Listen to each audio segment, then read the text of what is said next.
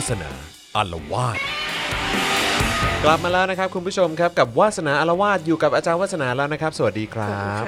เอาละครับกลับมาแล้วนะครับคราวที่แล้วอาละวาดไปซะทั่วเลยนะฮะตั้งแต่สถาบันการศึกษาไปยันประเทศจีนแล้วก็กลับมาเรื่องของความเชื่อและศาสนาในเมืองไทย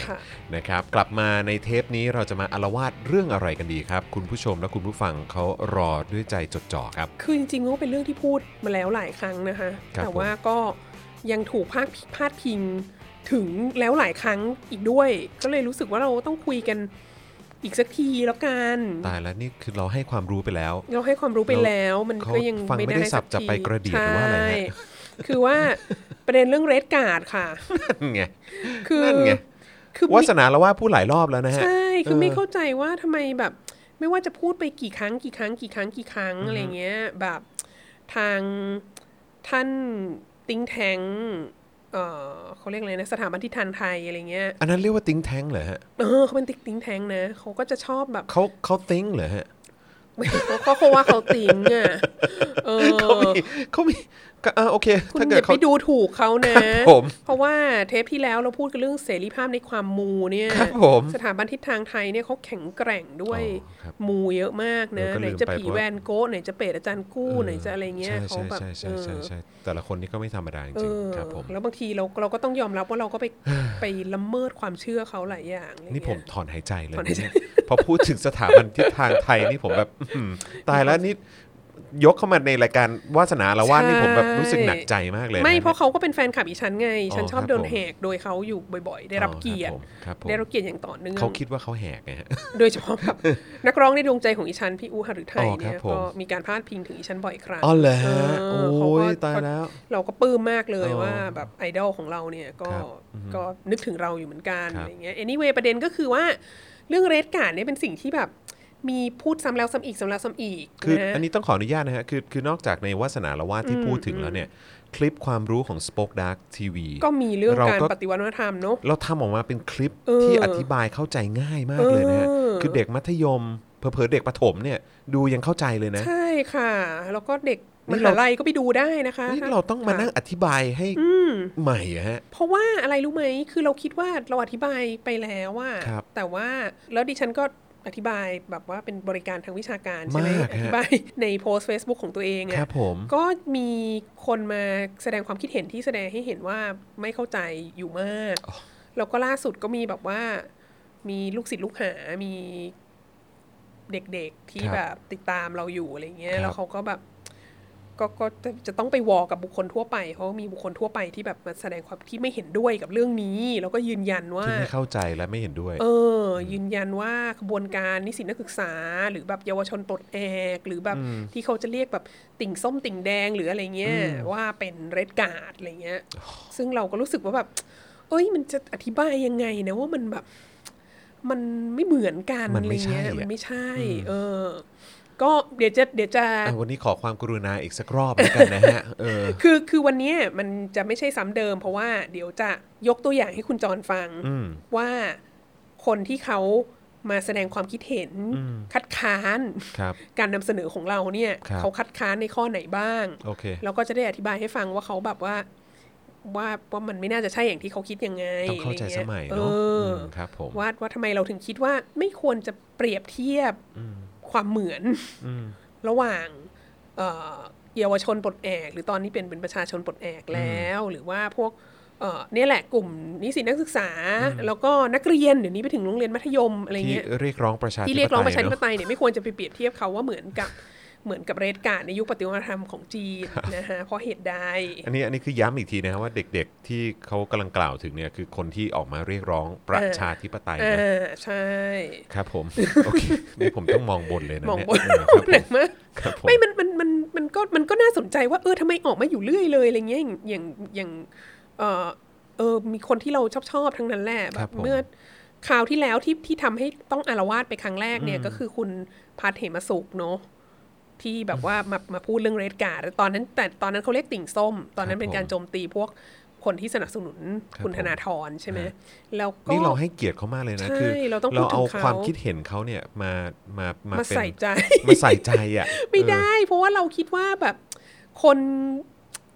จริงๆแล้วคนใกล้ตัวที่เป็นระดับปัญญาชนที่เรียนจบมหาวิทยาลัยและเรียนจบเมืองนอกและอะไรต่างๆเนี่ยมีการแชร์ความคิดเห็นของบุคคลเหล่านี้จำนวนมากเราก็ต้องใส่ใจด้วยเราต้องเปิดกว้างนะจอเราต้องรับฟังความเห็นของคนอื่นด้วยบางทีเราต้องขัดกรองบ้างไงเข้าใจใช่ไหมฮะคุณผู้ชมและคุณผู้ฟังเข้าใจใช่ไหมฮะบางทีเราต้องคัดกรองบ้างไปฟังเขาตลอดไม่ได้อะไรเงี้ยก็ล่าสุดก็มาอีกแล้วก็คือคุณกิติทัศน์ซึ่งก็เป็นคนโปรดของคุณจอนเหมือนกันซึ่งก็ผมรู้สึกว่าคนนี้นี่แบบโอ้ยแต่ตอนนี้เขาไปอยู่พรรคกล้าแล้วนะคะก็แค่ไปอยู่พรรคกล้าคือก่อนหน้านี้คือก็ไม่มีความน่าเชื่อถือไม่ได้มีตรรกะไม่ได้มีหลักการอะไรก็เนี่ยแล้วยิ่งไปอยู่พรรคกล้าเนี่ยก็ยิ่งแบบว่าก็อยากจะบอกคุณกิตติทัศน์เหมือนกันว่าคุณก็ช่างกล้าออกมาแสดงความเห็นทุกๆครั้งในพื้นที่สาธารณะเนอะคือบางทีคนเรามันต้องเคารพในวงตระกูลหรือว่าในตัวเองบ้างอ่ะแล้วเขาไม่เคารพไงโอ้ยไม่แต่ว่าเขาก็มีแฟนคลับที่แชร์เขาอย่างอุ่นหนาฝาข้างมากเนาะแล้วแฟนเราก็ต้องปฏิเสธไม่ได้ว่าแฟนคลับที่แชร์เขาอย่างอุ่นหนาฝาข้างเนี่ยก็ส่งผลกระทบต่อเราด้วยนะโดยเฉพาะต่อวาสนาเนี่ยเพราะว่าแบบพอวาสนาไปคอมเมนต์แล้วไปอธิบายว่ามันต่างกันยังไงระหว่างเรดการ์ดกับประชาชนปลดแอกหรือแบบน้องๆที่มาชู3นิ้วตอนเคารพธงชาติอะไรเงี้ยก็มีแบบมีคนเข้ามาเถียงด้วยนะยืนยันจุดยืนของคุณกิติทัศน์อะไรเงี้ยแล้วก็อยู่ในฟอรัมที่แบบเป็นพื้นที่ของคนที่แบบมีการศึกษานะแบบคนก็เข้ามาอะไรเงี้ยนั่นแหละอันนั้นก็เลยอย่างที่บอกมันเป็นเรื่องน่าเป็นห่วงที่ว่าแบบความเชื่อกับความถูกต้องเนี่ยมันคนละเรื่องกันนะแล้วต่อไปเดี๋ยวปีนี้ฉัน sabbatical อยู่ปีหน้ากลับไปสอนอีกเนี่ยเดี๋ยวก็จะต้องแบบรับลูกศิษย์ลูกหาอะไรเข้ามาเดี๋ยวก็จะต้องมาพูดเรื่องนี้อีกแหละมันก็คงจะต้องพูดไปเรื่อยๆแต่เราคิดว่ามันก็โอเค anyway ว่ามา คือสรุปว่ามันเกิดอะไรขึ้นมันเกิดอะไรขึ้นก็คือก็นี่แหละก็มีการพาดพิงว่ากลุ่มเยาวชนคนรุ่นใหม่ที่ออกมาเรียกร้องประชาธิปไตยรูปแบบต่างๆเนี่ยคือเหมือนกับเรดการ์ดนะฮะแล้วก็มีความคล้ายคลึงกันเพราะว่าเป็นแบบเป็นการเคลื่อนไหวของเยาวชนแล้วก็มีความก้าวร้าวอะไรเงี้ยมีการไม่เคารพในความเชื่อของคนรุ่นเก่า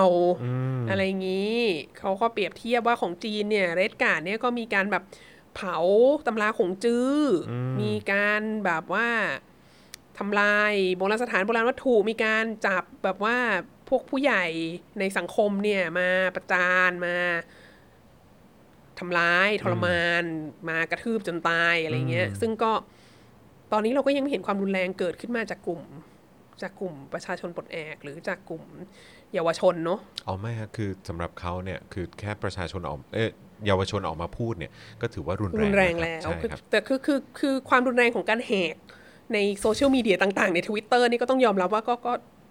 มีดีกรีที่ค่อนข้างรุนแรงนะแต่มันยังไม่มีการลงไม้ลงมือเนาะ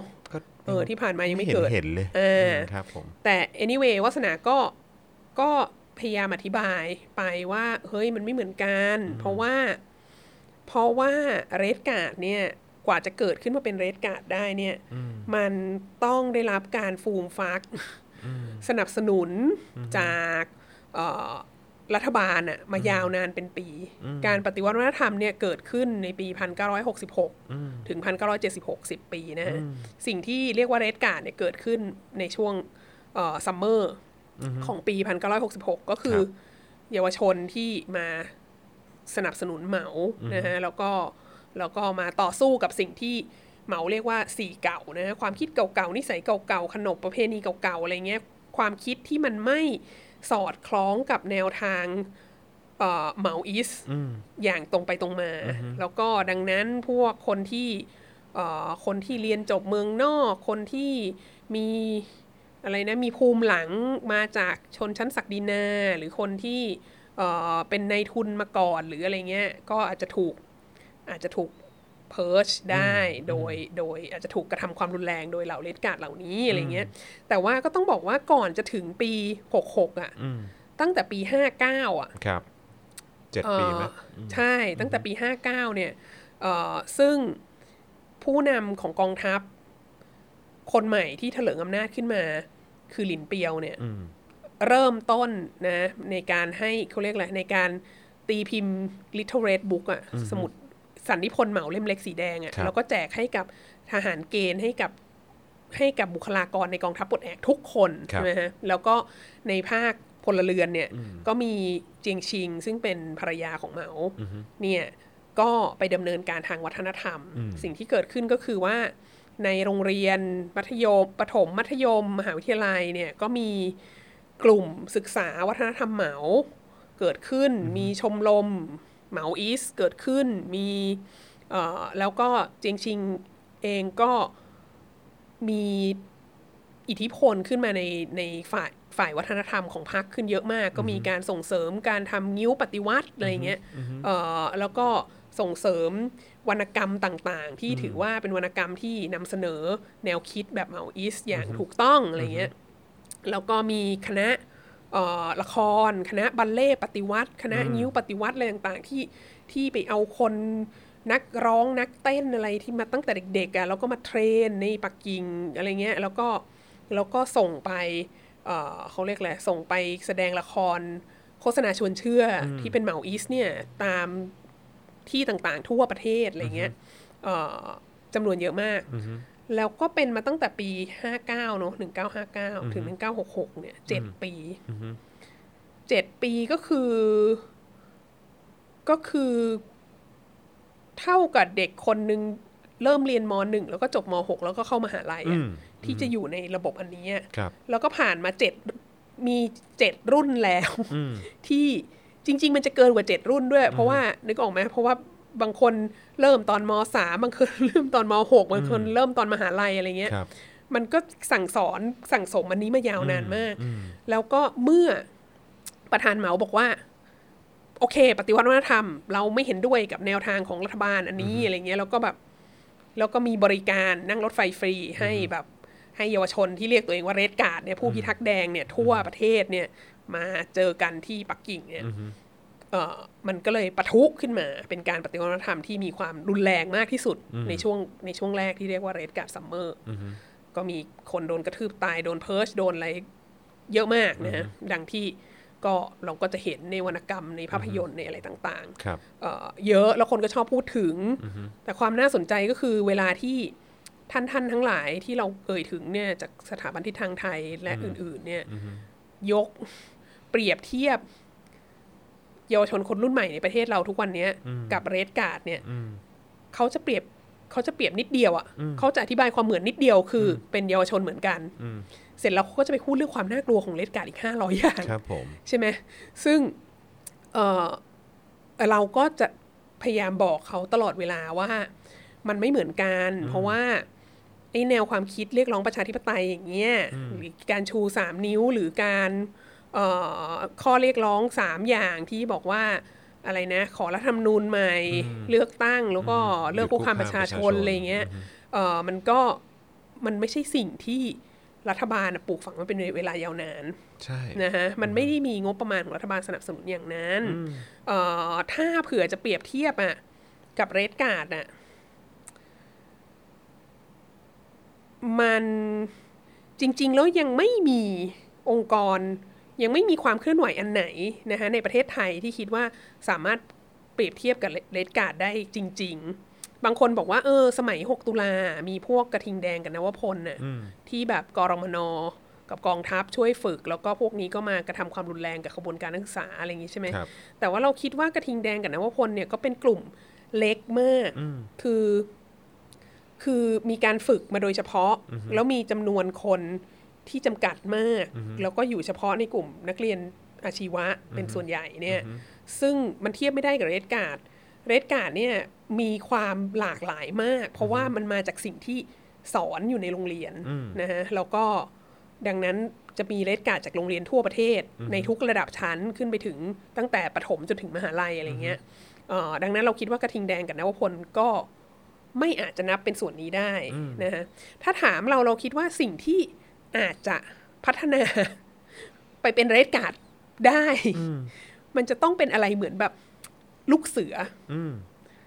ลูกเสือเนี่ยนารียุวกชาติอย่างเงี้ยเมาคลีล่าสัตว์เนี่ยซึ่งมีการสอนอยู่ในชั้นเรียนแล้วก็เรียนต่อเนื่องกันตั้งแต่ประถมป .1 ถึงม .6 ใช่ไหมก็หรือป .1 ถึงม .3 ก็7-9 ปีใช่ป่ะอันเนี้ยอาจจะใกล้เคียงหน่อยแต่เราก็ยังไม่เห็น movement อะไรที่มันมาจากแบบมีลูกเสือชาวบ้านแต่ลูกเสือชาวบ้านก็ไม่เหมือนกันเพราะลูกเสือชาวบ้านก็ไม่ได้แบบไม่ได้มาจากชั้นเรียนลูกเสือ มาจากการสอนผูกเงื่อนเข้าค่ายอะไรที่มันอยู่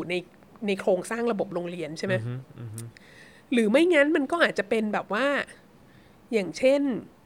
โครงการ To Be Number One เงี้ยซึ่งแบบก็มีอยู่ตามโรงเรียนมัธยมต่างๆทั่วประเทศอะไรเงี้ยแต่เราก็ยังไม่เห็นโครงการ To Be Number One เนี่ยมันพัฒนากลายมาเป็นขบวนการอะไรที่มันจะนำไปสู่ความรุนแรงใช่ไหมหรือว่าที่สำคัญมากที่สุดอย่างคือค่านิยม12ประการอะซึ่งเด็กรุ่นเนี้ยแบบเด็กที่เป็นเด็กเข้ามหาลัยปี1ปี2เนี่ยแล้วก็เด็กมัธยมเนี่ยเขาก็ต้องเรียนกันเนาะมาหลายปีแล้วนะตั้งแต่รัฐประหารที่ลุงตู่เข้ามาเนี่ยค่านิยม12ประการเนี่ยน่าจะเป็นอะไรที่แบบปลูกฝังและนำไปสู่การแบบมีออกมาเยาวชนลุกฮือเพราะว่าเราต้องการปกป้องค่านิยม12ประการ or whatever เนี่ยแต่มันก็ยังไม่เกิดใช่ไหมมันไม่ได้ผลไม่ได้ผลซึ่งเราก็คิดว่ามันก็คงจะไม่ได้ผลเพราะว่าเด็กรุ่นใหม่เนี่ยเขาแบบเข้าถึงอินเทอร์เน็ตใช่ไหมแล้วเขาก็เข้าถึงความรู้เขาก็ดู YouTube ได้เขาก็ดูรายการคลิปความรู้ของ Spoke Dark ได้แล้วนอกจากนั้นเขาก็อ่านข่าวของสำนักข่าวต่างประเทศอะไรต่างๆได้เยอะแล้วก็เพจต่างๆที่แบบว่าเอาความรู้จากแง่มุมต่างๆมาลงเนี่ยเขาก็เข้าถึงได้มากดังนั้นเนี่ยสถาบันการศึกษาเนี่ยไม่ว่าจะเป็นโรงเรียนหรือมหาวิทยาลัยเนี่ยก็ไม่ได้ผูกขาดความรู้แล้วนะฮะแล้วมันก็เลยจะเกิดอาการว่าเด็กเถียงคือถ้าครูสอนแล้วไม่ convincing หรือไปดูข้างนอกแล้วมันถูกใจมากกว่าเนี่ยก็ไปเชื่อข้างนอกดีกว่าอะไรเงี้ยบางทีเขาอาจจะไม่เถียงในชั้นเรียนหรอกแต่ว่าถึงเวลาแล้วเขาก็ไปชู3นิ้วประท้วงอะไรเงี้ยเพราะว่าเขาก็เลือกได้ว่าเขาจะเชื่อใครเพราะเขามีที่มาของความรู้เยอะทีนี้ก็มีคนที่เขาตั้งคำถามกับคำอธิบายนี้เขาตั้งคำถามยังไงบ้างตั้งคำถามว่ามีคนนึงบอกว่าพวกติ่งส้มเนี่ยตอนนี้เขาเลิกพูดเรื่องติ่งส้มกันไปแล้วนะคือเราไปฟังกันประท้วงที่ผ่านมาเนี่ยหลายๆครั้งเนี่ยอีฉันไม่ได้ยินชื่อคุณธนาธรไม่ได้ยินพรรคอนาคตใหม่เท่าไหร่ก้าวไกลอะไรไม่มีเลยคือแบบคนที่พูดถึงพรรคอนาคตใหม่พรรคก้าวไกลจะเป็นผู้ใหญ่ด้วยซ้ำไปอะไรเงี้ยอย่างทนายอานนท์พูดถึงอาจารย์ปิยบุตรอะไรเงี้ยแต่ว่าพวกนิสิตนักศึกษานักเรียนอะไรเงี้ยไม่มีใครพูดถึงเลยนะเอาไปนานมากแล้วแต่ว่าโอเคเขาบอกว่าเนี่ยมันเหมือนติ่งส้มนี่เหมือนเลดการ์ดทั้งนั้นแหละเพียงแต่ว่าคนที่เป็นคนฝึกอ่ะเป็นเอกชนไม่ได้เป็นรัฐบาล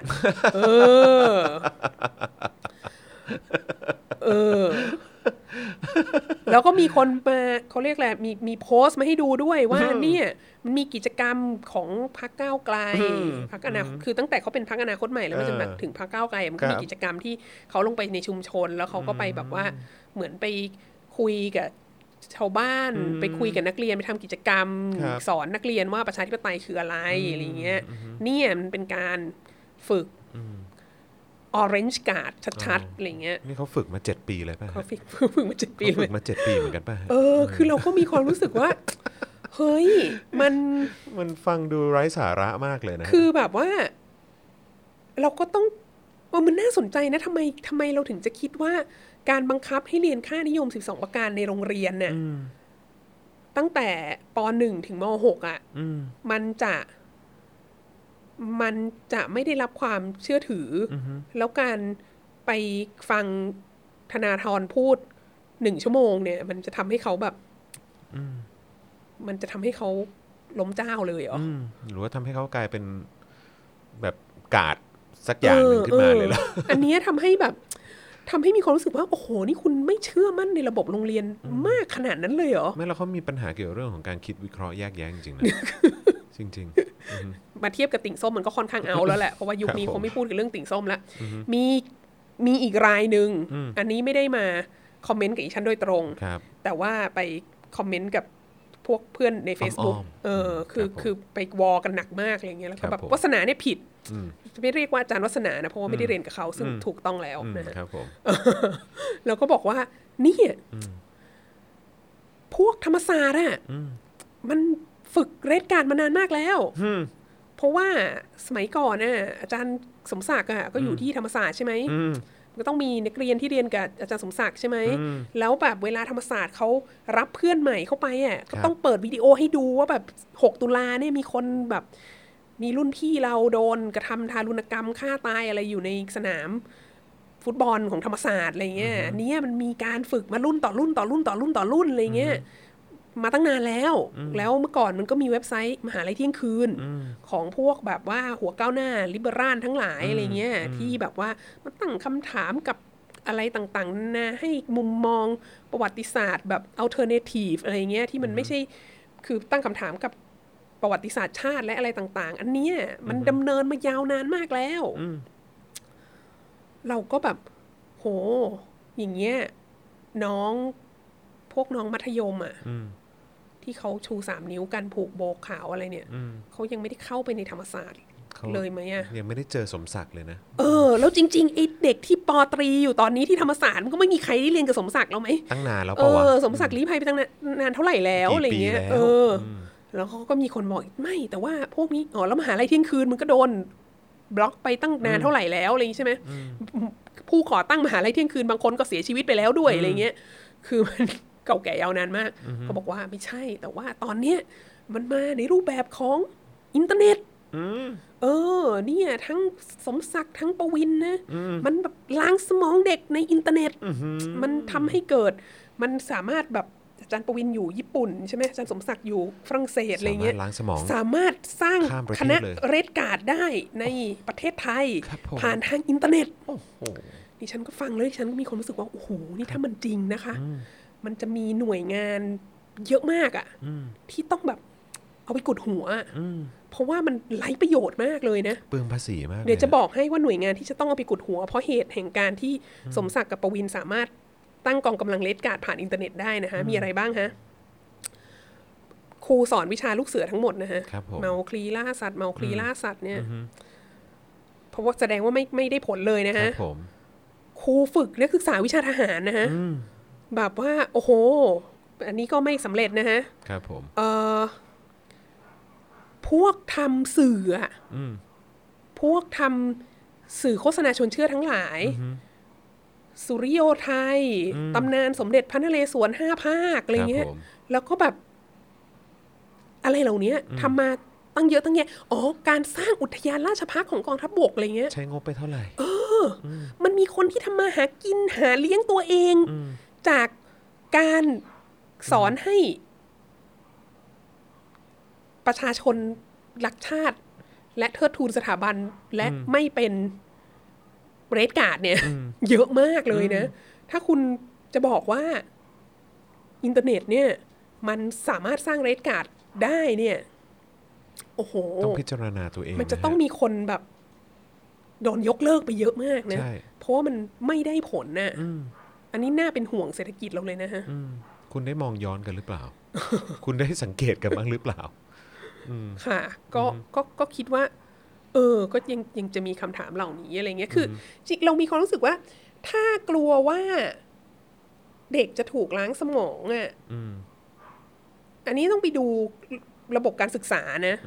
ทำไมไม่ทำให้การศึกษามันดีอะไรเงี้ยหรือว่าทำไมไม่ทำให้เด็กมันเชื่อถือหรืออะไรเงี้ยไม่ใช่ว่าจะมาบอกว่าแบบการศึกษาแล้วมันไม่ได้เรื่องแล้วเด็กมันก็เลยไปเชื่ออินเทอร์เน็ตอะไรเงี้ยแล้วคำถามก็คือแล้วทำไมไม่ทำการศึกษาให้มันได้เรื่องอะไรเงี้ยในขณะเดียวกันจริงๆคือไม่ว่าจะเป็นบุคลากรคุณภาพจากสถาบันทิศทางไทยคุณอะไรเหล่านั้นเนี่ยที่แบบคุณจอนนี่อเลอร์จิกมากนะคะพูดชื่อแล้วจะแบบว่ามันขยะแขยง คือเขาจะบางทีเมนชั่นขึ้นมาแล้วมันรู้สึกแบบมันไม่ควรค่าเลยแต่ว่าอย่างไรก็ตามคือแค่แบบว่าคือพอเขาพูดถึงว่าเด็กยุคใหม่เด็กรุ่นใหม่นิสิตนักศึกษานักเรียนมัธยมต่างๆเนี่ยเป็นติ่งส้มเป็น Orange Guard เป็นอะไรก็ตามอะไรอย่างเงี้ยคือแบบ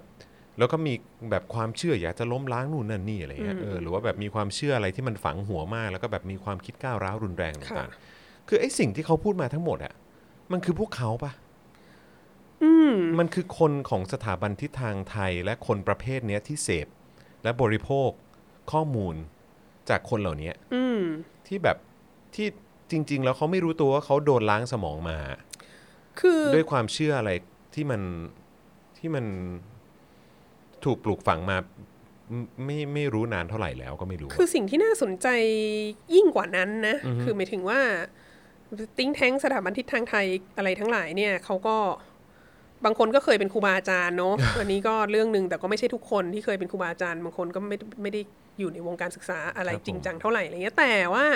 ข่าวที่ออกมาอย่างเช่นข่าวแบบนักเรียนชู3นิ้วแล้วโดนครูตบแล้วอีกคนนึงก็โดนตบจนโทรศัพท์หล่นและอะไรเงี้ยคือการใช้ความรุนแรงกับเด็กนักเรียน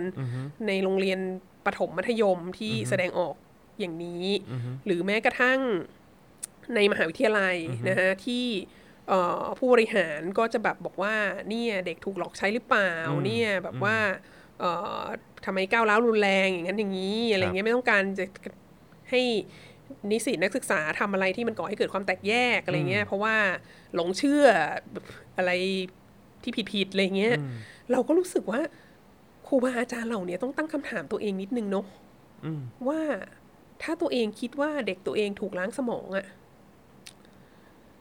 สอนหนังสือภาษาอะไรให้เด็กถูกล้างสมองใช่คือทำไมไม่เชื่อมั่นในความสามารถในการที่จะสอนให้เด็กรู้จักคิดวิเคราะห์แยกแยะให้เด็กใช้วิจารณญาณของตัวเองอ่ะคือจริงๆแล้วมันเป็นหน้าที่ของสถานศึกษาไม่ใช่เหรอที่จะทำให้เด็กมันไม่ถูกล้างสมองอ่ะมันควรจะเป็นอย่างนั้นใช่ไหมแล้วทำไมเราจึงเห็นบุคลากรทางการศึกษาเนี่ยมาใช้ความรุนแรงกับเด็กแล้วก็บอกว่าอ้างว่าเด็กถูกล้างสมองแล้วแก้ไขการล้างสมองยังไงคะตบงี้คือมันไม่ใช่หรือเปล่า คือบางทีเขาต้องมองย้อนไปดูตัวเองกันนิดนึงนะ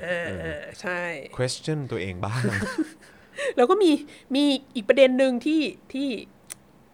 เกี่ยวข้องพอสมควรแหละแล้วก็บังเอิญมากเลยวันนี้บังเอิญมีคนส่งข่าวนี้มาให้2คนนะในวันเดียวกันอย่างโดยไม่ได้นัดหมายก็คือเราพูดกันเรื่องเรดการ์ดแล้วว่าคนรุ่นใหม่ที่เคลื่อนไหวเรียกร้องประชาธิปไตยในประเทศเราเนี่ยเป็นหรือไม่เป็นเรดการ์ดใช่ไหมเราก็คุยกันมาพอสมควรแล้วว่าเราคิดว่ามันไม่ใช่หรอกแล้วเราก็ควรจะทบทวนด้วยว่าระบบการศึกษาประเทศเราเป็นยังไงอะไรเงี้ยทีนี้ก็มีผู้เชี่ยวชาญคนนี้เป็นครูบาอาจารย์ด้วยนะฮะได้เขียนเรื่องนี้ออกมานะฮะใน Facebookของท่านนะคะ uh-huh. ซึ่งน่าสนใจมากก็คือท่านรองศาสตราจารย์ดร.อักษรศรีพานิชสารนะคะ uh-huh. ท่านเป็นอาจารย์อยู่ที่คณะเศรษฐศาสตร์ธรรมศาสตร์นะคะแล้วท่านก็เป็นผู้เชี่ยวชาญเขียนเรื่องจีนอะไรเยอะแหละ uh-huh. ทีนี้มีโพสต์ซึ่งท่านเขียนเมื่อ 2-3 วันก่อนนะฮะ uh-huh. ก็คือจะประมาณน่าจะก่อนการชุมนุมใหญ่ที่อนุสาวรีย์ประชาธิปไตยนะฮะก็คือในช่วงถามมาต่อไปนะฮะก็บอกว่ามีคนถามเข้ามาว่าทำไมนักศึกษาจีนยุคนี้ถึงไม่ต่อต้านรัฐบาล แล้วท่านก็เลยบอกว่ามันเป็นคำถามที่น่าสนใจท่านก็จะตอบให้ฟังแล้วกันว่า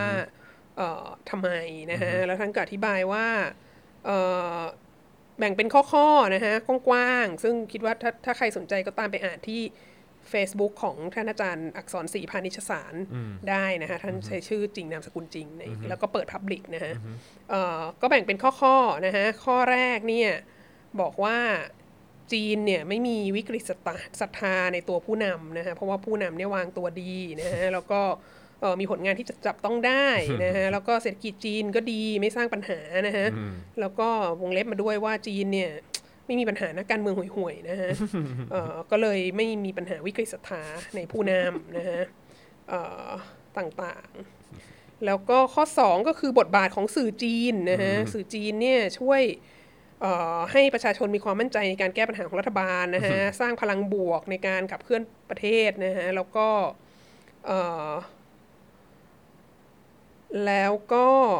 นี่บอกว่าสื่อจีนขับเคลื่อนด้วยสังคมด้วยข้อมูลนะ data driven นะฮะไม่ใช่ drama driven นะฮะไม่เป็นสังคมอุดมดราม่านะฮะที่สำคัญเนี่ยสื่อจีนจะไม่นำเสนอข่าวปลอมนะฮะ ไม่สร้าง hate speech นะคะแล้วก็ข้อ3เนี่ยก็คือคนจีนมีความภาคภูมิใจในชาตินะ คนจีนเนี่ยเพราะว่ารัฐเนี่ยปลูกฝังความรักชาติอะไรต่างๆนานานะฮะแล้วก็ที่สำคัญเนี่ยมีการควบคุมโซเชียลมีเดียหลายอย่างซึ่งแบบช่วยให้ต่างชาติเนี่ยไม่เข้ามาแทรกแซงนะไม่เข้ามาล้างสมองคนจีนนะฮะอันเนี้ยใช่เลยเพราะว่าพี่อุหฤทัยคนโปรดของอีฉันน่ะเพิ่งออกมาพูดเลยว่าที่อะไรนะที่เยาวชนออกมาตอนนี้ถูกทรัมป์หนุนหลังแน่นอน เพราะว่าทรัมป์เนี่ยต้องการจะโค่นรัฐบาลประยุทธ์นะฮะเนี่ยต้องเป็นเพราะว่าเราอ่ะไม่ได้แบน Facebook กับ Twitter นะฮะทำให้ต่างชาติเนี่ยมาเป็นไปได้ยังไงทรัมป์ยังบอกอยู่เลยว่าแบบเขาเป็น good friend กับผู้นำของไทยแลนด์ไทยแลนด์อุตส่าห์ตั้งชื่อให้เราแบบว่าไม่ใช่ไทยแลนด์นะเซ็กซี่มากไทยแลนด์ครับผมก็ฟังปุ๊บก็แบบตายแล้วตายแล้วนะฮะก็บอกว่าจาก3ข้อนี้มันก็เลยเป็นเหตุให้นักศึกษาจีนอะไรเงี้ยแบบไม่ท่านอาจารย์อะไรนะฮะขออีกท่านอาจารย์อักษรศรีพานิชสารนะฮะอยู่ที่คณะเศรษฐศาสตร์ธรรมศาสตร์ครับผมอันทีนี้ก็เป็นการอธิบายที่น่าสนใจนะฮะก็อธิบายให้เห็นว่าโอ้โหจีนเนี่ยมาไกลจากยุคปฏิวัติวัฒนธรรมมากแล้วนะฮะเขาไม่คิดที่จะสร้างเรดการ์ดขึ้นมาเพราะว่ามันสร้างความเสียหายให้กับชาติบ้านเมืองอะไรต่างๆนานาซึ่งในข้อนี้ว่ารัฐบาลจีนไม่มีความต้องการจะสร้างเรดการ์ดขึ้นมาอีกอ่ะอีฉันมั่นใจว่าถูกต้องใช่ 100% คือฉีจิ้นผิงไม่อยากให้มีเรดการ์ดจริงๆเติ้งเสี่ยวผิงทุกคนมีความรู้สึกว่าทุกคนเห็นตรงกันว่าการปฏิวัติวัฒนธรรมและเรดการ์ดนี้เป็นความวินาศสันตโลมากดังนั้นเขาไม่ได้พยายามจะสร้างเรดการ์ดแต่คำถามต่อมาที่รู้สึกว่าน่าจะต้องถามก็คือว่านักศึกษาจีนไม่ต่อต้านรัฐบาลจริงๆหรออันนี้น่าสนใจนะฮะสเตทเมนต์เนี้ยเพราะว่าอย่างแรกเลยเอาพื้นฐานเลยนะฮะถ้าอาจารย์บอกว่านักศึกษาจีนไม่ต่อต้านรัฐบาลเนี่ยแสดงว่าอาจารย์เห็นว่าฮ่องกงกับไต้หวันเนี่ยไม่ได้เป็นส่วนหนึ่งของจีนเนาะอันนี้เป็นสเตทเมนต์ที่น่ากลัวมากนะเพราะว่านักศึกษาฮ่องกงเนี่ยต่อต้านรัฐบาลจีนนะฮะปีที่แล้วเนี่ยโอ้โหทั้งปีเลยเนาะแล้วนักศึกษาไต้หวันก็ต่อต้านรัฐบาลปักกิ่งเหมือนกันนะฮะไม่ได้เบานะฮะไม่ได้เบานะฮะดังนั้นอันนี้อันตรายนะฮะอาจารย์พูดอะไรออกไปนี่อันตรายมันอาจจะก่อให้เกิดความขัดแย้งระดับประเทศได้ในการที่บอกว่านักศึกษาจีนไม่ต่อต้านรัฐบาลนะฮะเพราะว่ารีแทรคไหมเพราะว่ามันคือฮ่องกงตกลงฮ่องกงกับไต้หวันไม่เป็นส่วนหนึ่งของจีนแล้วเหรอเราต้องกลับไปดูที่ดราม่าน้องไบรท์อะไรตอนนั้นปะไม่รู้เหมือนกันแต่ต้องถามอาจารย์นะตกลงคือยังไงคือเราไม่นับฮ่องกงกับไต้หวันเป็นส่วนหนึ่งของจีนแล้วใช่ไหมตายแล้วอันนี้ข้อหนึ่งที่แบบที่น่าเป็นห่วงนะฮะมันอาจจะอาจารย์ก็เปิดพับลิกด้วยมันอาจจะเกิดแบบความขัดแย้งกันระหว่างประเทศได้นะฮะในการที่มีสเตทเมนต์แบบนี้เป็นห่วงอีกส่วนหนึ่งก็คือจริงๆแล้วนอกเหนือจากฮ่องกงและไต้หวันน่ะซึ่งรัฐบาลไทยบอกว่าเป็นส่วนหนึ่งของจีนเนาะเพราะว่าเรามีสถานทูตของสาธารณรัฐประชาชนจีนเราไม่มีสถานทูตไต้หวันเนาะใช่ครับดังนั้นรัฐบาลเราบอกฮ่องกงกับไต้หวันเป็นส่วนหนึ่งของจีนแล้วเราก็เห็นทางข่าวชัดเจนมากเลยว่านักศึกษาฮ่องกงกับนักศึกษาไต้หวันเนี่ยต่อต้านรัฐบาลจีนเนาะนอกนั้นน่ะในประเทศจีนเองอ่ะเราไม่ค่อยได้ข่าวอะไรเท่าไหร่คือดิฉันก็รู้สึกว่ามีใครบอกได้เหรอว่าเกิดอะไรขึ้นในประเทศจีนเนี่ยนอกเหนือจากข่าวที่รัฐบาลจีนให้ออกมาแล้วการที่ เป็นข่าวที่รัฐบาลจีนให้ออกมาบอกว่านักศึกษาไม่ต่อต้านรัฐบาลจีนเนี่ยมันน่าเชื่อถือไหมคะคือถ้าขนาดนายกประยุทธ์ยังไม่ออกมาพูดเลยนะว่านักศึกษาไทยไม่ต่อต้านรัฐบาลเลยหรือว่าจะออกพูดไม่ได้เพราะว่าเราก็เห็นม็อบอยู่ใช่ไหมแต่ของจีนถ้าคนเดียวที่บอกคุณว่านักศึกษาจีนไม่ต่อต้านรัฐบาลจีนคือรัฐบาลจีนเองอ่ะมันก็อาจจะต้องตั้งคำถามนิดนึงเนาะหรือไม่อย่างนั้นมันก็มีข่าวบางข่าวที่มันก็เล็ดลอดออกมาสู่สื่อต่างชาติได้เช่นปีที่แล้วมันมีเหตุการณ์ที่ว่ามีการจับคุมนักศึกษาจากมหาวิทยาลัยปักกิ่งตอนกลางคืนนะฮะเพราะว่านักศึกษาเหล่านี้เนี่ยตั้งกลุ่มศึกษาวัฒนธรรมเหมาอันนี้ไอรอนิกมากนะคือนักศึกษาพวกนี้ก็คือแบบว่าโอ้โหตอนนี้ประเทศเราเป็นทุนนิยมไปถึงขนาดแล้วมีการกดขี่แรงงานสวัสดิภาพแรงงานไม่ดีโน่นนี้นั้นนะดังนั้นน่ะเราต้องไปจัดตั้งพวกกรรมกรในโรงงานอุตสาหกรรมเราต้องไปสอนเขาว่าประธานเหมาว่าสอนว่ายังไงบ้างแล้วเราต้องไปสอนให้เขาแบบเรียกร้องสวัสดิภาพแบบเรียกร้องสวัสดิการของเขาอะไรเงี้ยแล้วก็มีเป็นกลุ่มเคลื่อนไหวแบบไปสอนให้กรรมกรในโรงงานเนี่ย เรียนรู้อ่านสรรพนิพนธ์เหมาแล้วมันก็เกิดความวุ่นวายขึ้นมาเพราะว่าถ้ากรรมกรในโรงงานนัดหยุดงานหรือกรรมกรในโรงงานเรียกร้องค่าแรงเพิ่มหรืออะไรเงี้ยมันก็จะมีส่งผลกระทบต่อเศรษฐกิจอะไรเงี้ยแล้วก็มีความไม่สงบอะไรเงี้ยรัฐบาลจีนก็ไม่พอใจแล้วก็เลยนำไปสู่การ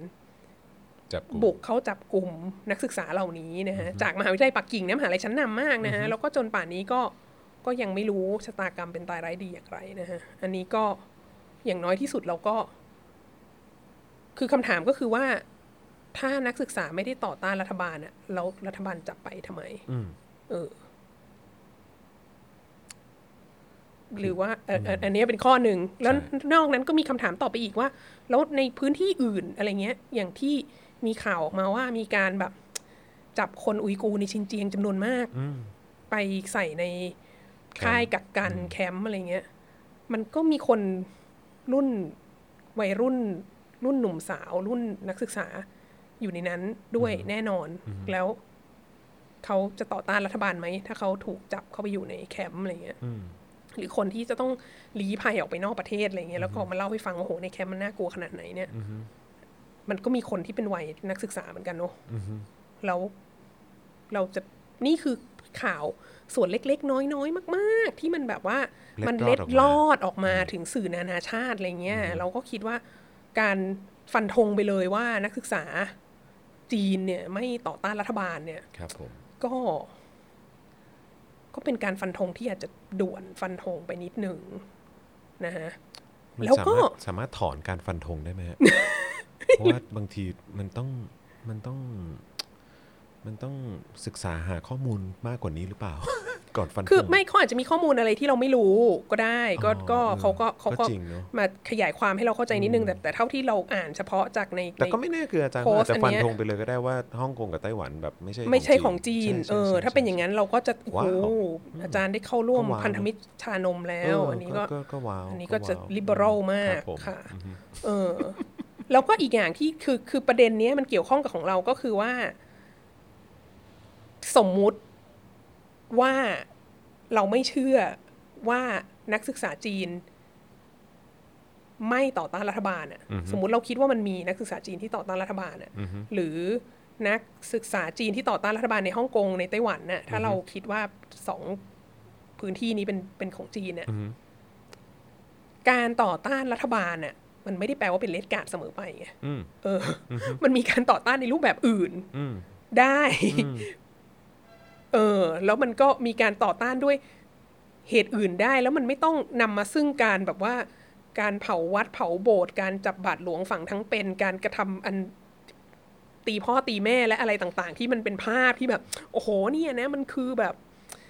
อเลดการ์ดอะไรเงี้ยที่เขาชอบยกมาเนี่ย เราก็อยากจะให้เห็นว่ามันไม่คนที่นักศึกษาคนรุ่นใหม่ที่ต่อต้านรัฐบาลเนี่ยเขาไม่จำเป็นต้องเป็นเหมาอิสทุกคนแล้วเขาไม่จำเป็นต้องขับเคลื่อนอะไรบางอย่างที่มันต่อต้านแบบศาสนาต่อต้านความเชื่อต่อต้านทุนนิยมอะไรเงี้ย ก็ได้ใช่ไหม mm-hmm. มันไม่ได้หมายความว่าการต่อต้านรัฐบาลเท่ากับการเป็นเลดการ์ดแล้วก็ชัดเจนว่าคนที่นักศึกษาที่ต่อต้านรัฐบาลจีนในฮ่องกงและในไต้หวันเนี่ยก็ไม่ได้ถูกปลูกฝังมาจากสถาบันการศึกษาว่าให้เป็นเรดการ์ดอะไรเงี้ยก็ดังนั้นมันมีความซับซ้อนอะไรหลายอย่างคือจะสรุปรวมทั้งหมดเนี้ยก็คือว่าเรามีความรู้สึกว่าผู้ใหญ่อะที่ไม่สบายใจกับการที่เด็กไม่เชื่อฟังอะเด็กตั้งคำถามตัวเองอะคือเมื่อไหร่ที่เด็กไม่เชื่อฟังคือประเทศเราอ่ะต้องพูดจริงนะว่าอยู่ในวัฒนธรรมของการเทศนามายาวนานนะคือโรงเรียนมหาวิทยาลัยอะไรพวกนี้จะมีความรู้สึกว่าบางอาจารย์ที่เลคเชอร์ในมหาลัยอาจารย์ที่เลคเชอร์บางทีจะรู้สึกเหมือนกับว่าเป็น one way communication น่ะคือเลคเชอร์แล้วเด็กก็จดเลคเชอร์ไปแล้วเด็กก็มาสอบจากที่จดเลคเชอร์ใช่ไหมหรืออย่างในโรงเรียนเนี้ยแบบโอ้โหคือออฟฟิศชั้นน่ะอยู่ติดกับโรงเรียนมัธยมชื่อดัง 2-3 แห่งเนี่ยก็คือตอนเช้าเนี่ยการแบบเทศนาตอนหน้าเสาธงลากยาวเนี่ยคือแบบผู้ใหญ่ในวงการศึกษาบ้านเราปัญหาอย่างนึงคือติดกับความเทศนาไงแล้วเวลาเทศนาเนี่ยไม่คาดหวังว่าจะมีเด็กตั้งคำถามหรือไม่คาดหวังว่าตัวเองพูดอะไรไปแล้วเด็กจะไม่เชื่อซึ่งสมัยก่อนมันอาจจะเป็นไปได้ถ้าเผื่อว่าเด็กมันไม่มีทางหาข้อมูลหาข่าวสารหาความรู้อะไรอื่นๆข้างนอกเลยอะไรเงี้ยเหมือนสมัยที่ทุกคนต้องไปเรียนที่วัดเนี่ยต้องไปบวชเรียนเนี่ยก็ต้องเชื่อสมภารใช่ไหมเพราะว่ามันไม่มีคนอื่นนอกนั้นที่มีความรู้จะมาพูดให้ฟังอ่ะดังนั้นก็ห้ามเถียงแล้วการสอนที่อยู่ในวัดมันก็จะเป็นลักษณะนี้เทศนาใช่ไหมแล้วก็มันไม่ได้คาดหวังให้เด็กตั้งคำถามหรืออะไรอ่ะแต่ว่ายุคนี้มันไม่ใช่อย่างนั้นแล้วไงเด็กมันหาความรู้จากที่อื่นได้เยอะแยะมากมายแล้วความรู้ที่มันหาได้จากอินเทอร์เน็ตก็อาจจะมีมากกว่าความรู้ที่มันได้จากอาจารย์ด้วยซ้ำเนี่ยมันก็เป็นไปได้ว่าเด็กมันก็จะตั้งคำถามต่างๆนานาแล้วหลายๆครั้งถ้าสิ่งที่คุณสอนเด็กตรรกะมันมีปัญหาหรือมันอธิบายด้วยเหตุผลหรืออธิบายด้วยวิทยาศาสตร์ไม่ได้เด็กมันก็จะตั้งคำถามแล้วสิ่งเหล่านี้ไม่ได้ทำให้มันกลายเป็นเรดการ์ดโดยอัตโนมัติคือสิ่งเหล่านี้เรียกว่ามันไม่เชื่อฟังแล้วจริงๆในสังคมประชาธิปไตยอ่ะเราไม่ควรเรียกร้องการเชื่อฟังเนอะเราควรจะเรียกร้องการเข้าใจกันด้วยหลักการเหตุผลตรรกะที่มันเป็นวิทยาศาสตร์อะไรเงี้ยค่ะค่ะด้วยประการฉะนี้บางทีก็ต้องถอนหายใจยาวๆนะกับแบบคุณจอนรู้สึกว่าฉันฟังเรื่องเรดการ์ดมาบ่อยมากเลยก็แปลกใจแค่แปลกใจเฉยว่ายังจะมีมาอีกเลยคือต้องบอกว่าอาจารย์วัฒนามีเมตตามากๆนะครับอาจารย์วัฒนาต้องสอนเหมือนกันทุกปีค่ะเพราะว่าในฐานะที่เป็นครูบาอาจารย์ด้วยนะก็คือก็นอกจากจะต้องสอนลูกศิษย์ลูกหาแล้วเนี่ยก็ยังต้องมานั่งอธิบายเรื่องเหล่านี้ซ้ำๆหลายๆครั้ง แต่ก็หวังเป็นอย่างยิ่งนะว่าการอธิบายรอบนี้เนี่ยจะสร้างความกระจ่างแต่ว่าแต่ก็ไม่ต้องการให้ตัวเองอ่ะเป็นคนเลคเชอร์เทศนาให้ประชาชนมาฟังนะคือจริงๆคือสิ่งที่เราพูดในรายการเนี่ยถ้าเผื่อคุณคิดว่ามันไม่ถูกต้องหรือคุณไปหาข้อมูลอย่างนี้ก็ถามตั้งคำถามมาได้แล้วหลายๆครั้งอ่ะก็รายการมันก็เกิดมาจากการที่แบบว่ามีคนมาแย้งแล้วเราก็แบบอันนี้เป็นการแย้งที่น่าสนใจหรือแบบหรือถ้าแย้งมาหรือบางทีมันเป็นความรู้ใหม่เราก็จะในรายการคราวหน้าเราก็จะแบบโอ้โหนี่เราไม่เคยรู้มาก่อนเลยว่ามันมีอย่างนี้อยู่อะไรเงี้ยแต่พอดีวันนี้เนี่ยเอพิโซดนี้เนี่ยมันดันเป็นการแย้งในเรื่องที่ไม่ใช่เรื่องแบบใหม่เลย เป็นเรื่องที่พูดมาแล้วกี่รอบก็ไม่รู้แล้วก็ต้องแบบว่าต้องเรฟเฟอเรนซ์และอ้างอิงอะไรเยอะแยะมากมายกี่รอบเนี่ยถึงจะเข้าใจแต่ก็ยังมีคนมันก็ยังมีคนบอกว่ายกเรื่องนี้ขึ้นมาอยู่เรื่อยไงเรดการ์ดนี่ดูเหมือนจะเป็นของโปรดของฝ่ายอนุรักษ์นิยมมากเลยในการที่จะยกขึ้นมาคือเด็กเถียงเมื่อไหร่ปุ๊บเรดการ์ดนั่นแหละอันนี้คือปัญหาคือคนที่เมื่อไม่เข้าใจอะไรก็มักจะหยิบยกขึ้นมาเป็นสิ่งที่เอาไว้โจมตีคนอื่นเสมอลูกชายคุณจอนเนี่ยอินดี้มากที่สุดคุณจอนไม่เคยว่าเป็นเลดการ์ดเลยใช่ไหมไม่เคยครับอินดี้มากครับผมความอินดี้ไม่ใช่ความเลดการ์ดใช่ครับผมมันก็แค่ไม่เชื่อฟังกันเองแล้วก็เขาจะคิดอะไรมันก็เรื่องของเขาครับผมครับแม่เราก็มาถึงจุดนี้อีกนะครับหรือหมาของคุณจอนเงี้ยแบบเมื่อกี้นึกจะเห่าก็เห่าอะไรเงี้ยก็ไปว่าเป็นเลดการ์ดไม่ได้ไงไม่ใช่ว่าใครก็ตามที่ไม่เชื่อฟังคุณแล้วแบบเป็นเลดการ์ดหมดอะไรเงี้ยไม่ได้ค่ะมีปัญหานะฮะโอเคก็ เทปนี้ก็ตามสไตล์เช่นเคย ถ้าเกิดว่าคุณผู้ชมและคุณผู้ฟังนะครับมีความรู้สึกแบบเฮ้ยอยากจะตั้งคำถามอยากจะแย้งอะไรขึ้นมาก็ตั้งขึ้นมาได้เหมือนกันแล้วถ้าเกิดว่ามันผ่านไปถึงอาจารย์วาสนาหรือว่าผ่านมาถึงรายการของเราแล้วหยิบยกขึ้นมาแล้วมันเป็นอะไรที่น่าสนใจเราก็จะหยิบยกขึ้นมาพูดคุยกันอีกกันนะครับผมนะฮะอ๋อมีอีกประเด็นนึงก็มีคนเข้ามาคอมเมนต์ในโพสต์ของวาสนาที่ตอบโต้คุณกิติทัศน์เนี่ยว่าแบบว่าแน่จริงก็ออกมานำขบวนเลยสิอย่าแบบว่าส่งเด็กมาตายแทนอะไรอย่างนี้เราก็รู้สึกว่าโอ้โหอันนี้ก็เป็นนาราทีฟอีกอันนึงที่คนพูดเยอะว่าแบบว่าพวกเขาก็บอกอาจารย์มหาลัยเนี่ยล้างสมองเด็กอะไรเงี้ยโอ้เหมือนกันเจาะข่าวตื้นอะไรอย่างเงี้ยก็แบบเนี้ยทำไมไอ้จอห์นวินยูไม่เป็นนำขบวนเองคือแบบคือเจาะข่าวตื้นเนี่ยเราคิดว่าคุณจอห์นวินยูเนี่ยก็ยังมีอิทธิพลมากกว่าอาจารย์มหาลัยนะขอบคุณครับเพราะว่าดิฉันเนี่ยทุกคนก็เรียกว่าอาจารย์พี่จอห์นอะไรเงี้ยคืออยากจะบอกว่าทุกท่านคะอย่าให้ค่าอาจารย์มหาลัยมากขนาดนั้นครับผมคือสอนเนี่ยเด็กก็เนี่ยมีคนมาคอมเมนต์มีเด็กอีกคนมาคอมเมนต์บอกว่าผมเป็น FC อาจารย์นะครับถึงแม้ตอนที่ผมเรียนกับอาจารย์ผมจะโดดตลอดเวลาอะไรเงี้ยคือแบบสอนก็โดดยิ่งสอนออนไลน์ก็ยิ่งโอ้โหอีชั้นน่ะต้องมีกฎข้อนึงในชั้นเรียนนะฮะวาสนาไม่เช็คชื่อนะไม่เข้าก็ได้นะแต่เข้ามาแล้วอย่ากรนเข้ามาแล้วหลับยังไม่ว่าเลยนะแต่อย่ากรนเพราะว่ามันรบกวนเพื่อนแล้วมันก็ทำให้อาจารย์เสียสมาธิอะไรเงี้ยดังนั้นคือแบบอาจารย์มหาวิทยาลัยนี่สุดแสนจะเป็นมนุษย์ที่แบบไม่ได้รับความใส่ใจอะไรเลยจากนักเรียนเนี่ยคือหมายถึงว่าคุณคิดดูว่าคนเป็นพ่อเป็นแม่เนี่ยหรือคนเป็นผู้ใหญ่หรือคนเป็นนายกรัฐมนตรีเนี่ยพูดแล้วก็ยังรู้สึกว่าเด็กมันไม่ฟังอ่ะแล้วคุณเนี่ยไม่ได้เป็นคนให้เกรดเขาอ่ะแล้วคุณไม่ได้เป็นคนที่จะต้องมาพูดอะไรน่าเบื่อให้เขาฟังเพื่อให้เขาไปตอบข้อสอบแล้วเพื่อให้เขาได้เกรดอ่ะแล้วคุณไม่ได้เป็นคนที่จะต้องให้เขาได้ C cat ได้ D doc ได้ F ได้อะไรให้เขามาแบบว่าเกรดไม่สวยหรืออะไรเงี้ยเขายังไม่ฟังคุณเลยอ่ะแล้วคุณคิดว่าคนที่แบบมีความสัมพันธ์เชิงอำนาจที่จะทำให้เขาแบบชีวิต miserable ขนาดนั้นเนี่ยเขาจะฟังเหรอเขาไม่ฟังแล้วแบบไอ้การชุมนุมอะไรทั้งหลายเหล่านี้อีฉันก็ไม่ได้มีส่วนรู้เห็นในการจัดในการอะไรทั้งสิ้นถามว่าคนจะชอบโทรมาถามว่าแบบเขาจะชุมนุมเขาจะอะไรวาสนาทราบข่าวการชุมนุมจากไหนคะจากที่เขาประชาสัมพันธ์ทาง Facebook ทาง Twitter ค่ะพวกเราก็รู้พร้อมท่านบางทีก็รู้ทีหลังท่านด้วยซ้ำค่ะเพราะว่าแบบไม่ได้ติดตามแกนนำทุกคนอะไรเงี้ยดังนั้นแบบคือฟังเวลาที่เขาพูดแบบเนี่ยพวกอาจารย์ที่ไปลงชื่อต่อต้านการทุกขามนิสิตนักศึกษาเนี่ยที่100กว่าคนตอนนี้300กว่าคนแล้วเนี่ยเป็นแบบเป็นพวกที่ล้างสมองแล้วทำให้เด็กออกมาประท้วงอ่ะคืออยากจะบอกว่าอาจารย์มีเป็นหมื่นหลายๆหมื่นคนในประเทศนี้นะจริงๆอาจารย์สุวินัยแห่งสถาบันทิศทางไทยก็พูดเองว่าอาจารย์ที่มาลงชื่อเนี่ยเป็นแค่แบบไม่กี่เปอร์เซ็นต์น่ะคือแบบ 2% อะไรเงี้ย 2.9% หรือตัวเลขอะไรแต่เป็นเปอร์เซ็นต์ที่น้อยมากของอาจารย์มหาวิทยาลัยทั้งหมดน่ะซึ่งอันนี้เราคิดว่าจริงนะเราต้องขอบคุณอาจารย์สุวินัยที่แบบว่าให้สติกับสังคมนะว่าคนเพียงแค่ 2.9% ของคนเป็นหมื่นๆเนี่ยมันจะล้างสมองเด็กทั้งประเทศได้อย่างไรแล้วฉันเป็นอาจารย์มหาลัยฉันไปล้างสมองเด็กประถมมัธยมได้อย่างไรเนี่ยคือแบบไม่ใช่นะคะครับผมก็อย่างที่บอกครับมันไม่ได้ล้างง่ายนะเขามีปัญหากับเรื่องของการคิดวิเคราะห์แยกแยะครับผมต้องแจกการคิดวิเคราะห์แยกแยะให้เขาเยอะๆใช่ครับผมนะฮะก็อยู่ที่ว่าเราจะมีความอดทนกันมากขนาดไหนนะฮะและมีความ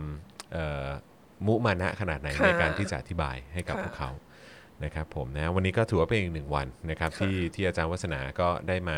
อาละวาดแบบบริการวิชาการใช่ครับผมคือจะใช้ว่าอาละวาดก็ดูรุนแรงไปคืออันนี้เป็นการบริการจริงๆนะครับผมนะฮะขอบคุณในความเมตตานี้นะครับผมนะฮะอ่ะโอเคใครสนใจนะครับใครมีมุมมอง กับเรื่องเหล่านี้อย่างไรบ้างก็สามารถแชร์เข้ามาได้นะครับนะแล้วก็คอมเมนต์เข้ามาได้นะครับก็ทั้งผมนะครับทีมงานแล้วก็เชื่อว่าน่าจะไปถึงอาจารย์วัฒนาแน่นอนนะครับกับคอมเมนต์เหล่านี้นะครับนะยังไงก็ส่งเข้ามาได้ด้วยเหมือนกันนะครับผมนะฮะย้ำอีกครั้งนะครับ 2.9% คงไม่สามารถจะล้างสมองไปถึงเด็กมัธยมได้อะไรเงี้ยถูกต้องครับผมนะฮะยังไงก็ฝากไว้ไม่ใช่ซุปเปอร์ฮีโร่ครับผมฝากไว้คิดด้วยละกัน เทปหน้าจะกลับมาจะกลับมาอารวาสเรื่องอะไรและเมื่อไหร่นะฮะ ต้องคอยติดตามตอนนี้จะกลับมาอย่างสม่ำเสมอมากขึ้นแล้วค่ะเพราะว่าเดี๋ยวเราจะจัดโปรแกรมใหม่ไม่ให้มันไปซ้อนกับอาชีพติดตามเมีย CEO ไปม็อบอะไรเงี้ยค่ะครับผมนะฮะสงสัยอาจจะต้องแบบละเว้นวันศุกร์ไว้บ้างนะครับเพราะช่วงหลังนี้วันศุกร์มักจะมาบ่อยมักจะเป็นวันที่เกิดเหตุครับผมนะฮะ ยังไงติดตามแล้วกันแล้วก็ยังไงแฟนๆวาสนาละวาดก็อดใจรอกับเอพิโซดต่อไปด้วยละกันนะครับวันนี้ขอบคุณอาจารย์วาสนามากนะครับขอบคุณค่ะสวัสดีครับวาสนาละวาด